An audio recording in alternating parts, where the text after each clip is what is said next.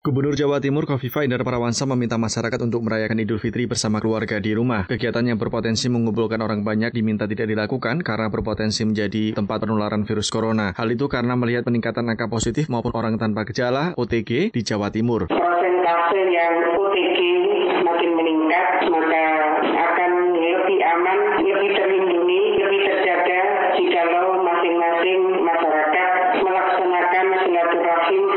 bihalal secara online. Bisa ber-WA, bisa Skype, bisa bertelepon, dan seterusnya. Kofra mengatakan semua kabupaten dan kota di Jawa Timur saat ini telah berstatus zona merah atau terdapat kasus positif corona, sehingga perayaan Idul Fitri diharapkan tidak sampai menimbulkan kerumunan. Kofifa juga menyatakan telah meniadakan agenda open house atau silaturahim dengan warga yang selama ini biasa dilakukan.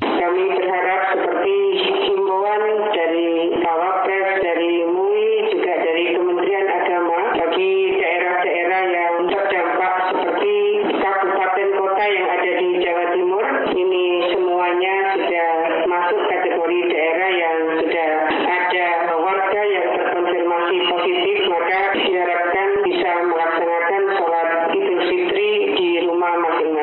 Hingga 23 Mei 2020, jumlah kasus positif corona di Jawa Timur mencapai 3.595. Jawa Timur memiliki kasus virus corona kedua terbanyak setelah DKI Jakarta. Kenaikan angka kasus positif corona di Jawa Timur justru meningkat signifikan saat diberlakukan pembatasan sosial berskala besar atau PSBB hingga tahap kedua. Santri Pondok Pesantren Ngalah Pasuruan Muhammad Alvin mengajak umat Islam untuk mengikuti imbauan pemerintah selama pandemi corona berlangsung, termasuk mematuhi protokol kesehatan dan pelaksanaan sholat Idul Fitri di rumah untuk mencegah transmisi virus corona. Apa perintah dari pemerintah harus memakai masker harus tetap dipakai sesuai dengan protokoler kesehatan. Akan tetapi di zona merah, tolong masyarakat yang notabene itu mempunyai gejala-gejala, tolong tidak usah atau mensadar diri untuk tidak melakukan sholat id di masjid. Lakukanlah di rumah. Boleh, ada dasar hukumnya. Dari Surabaya, Jawa Timur, Petrus Rizky melaporkan untuk VOA.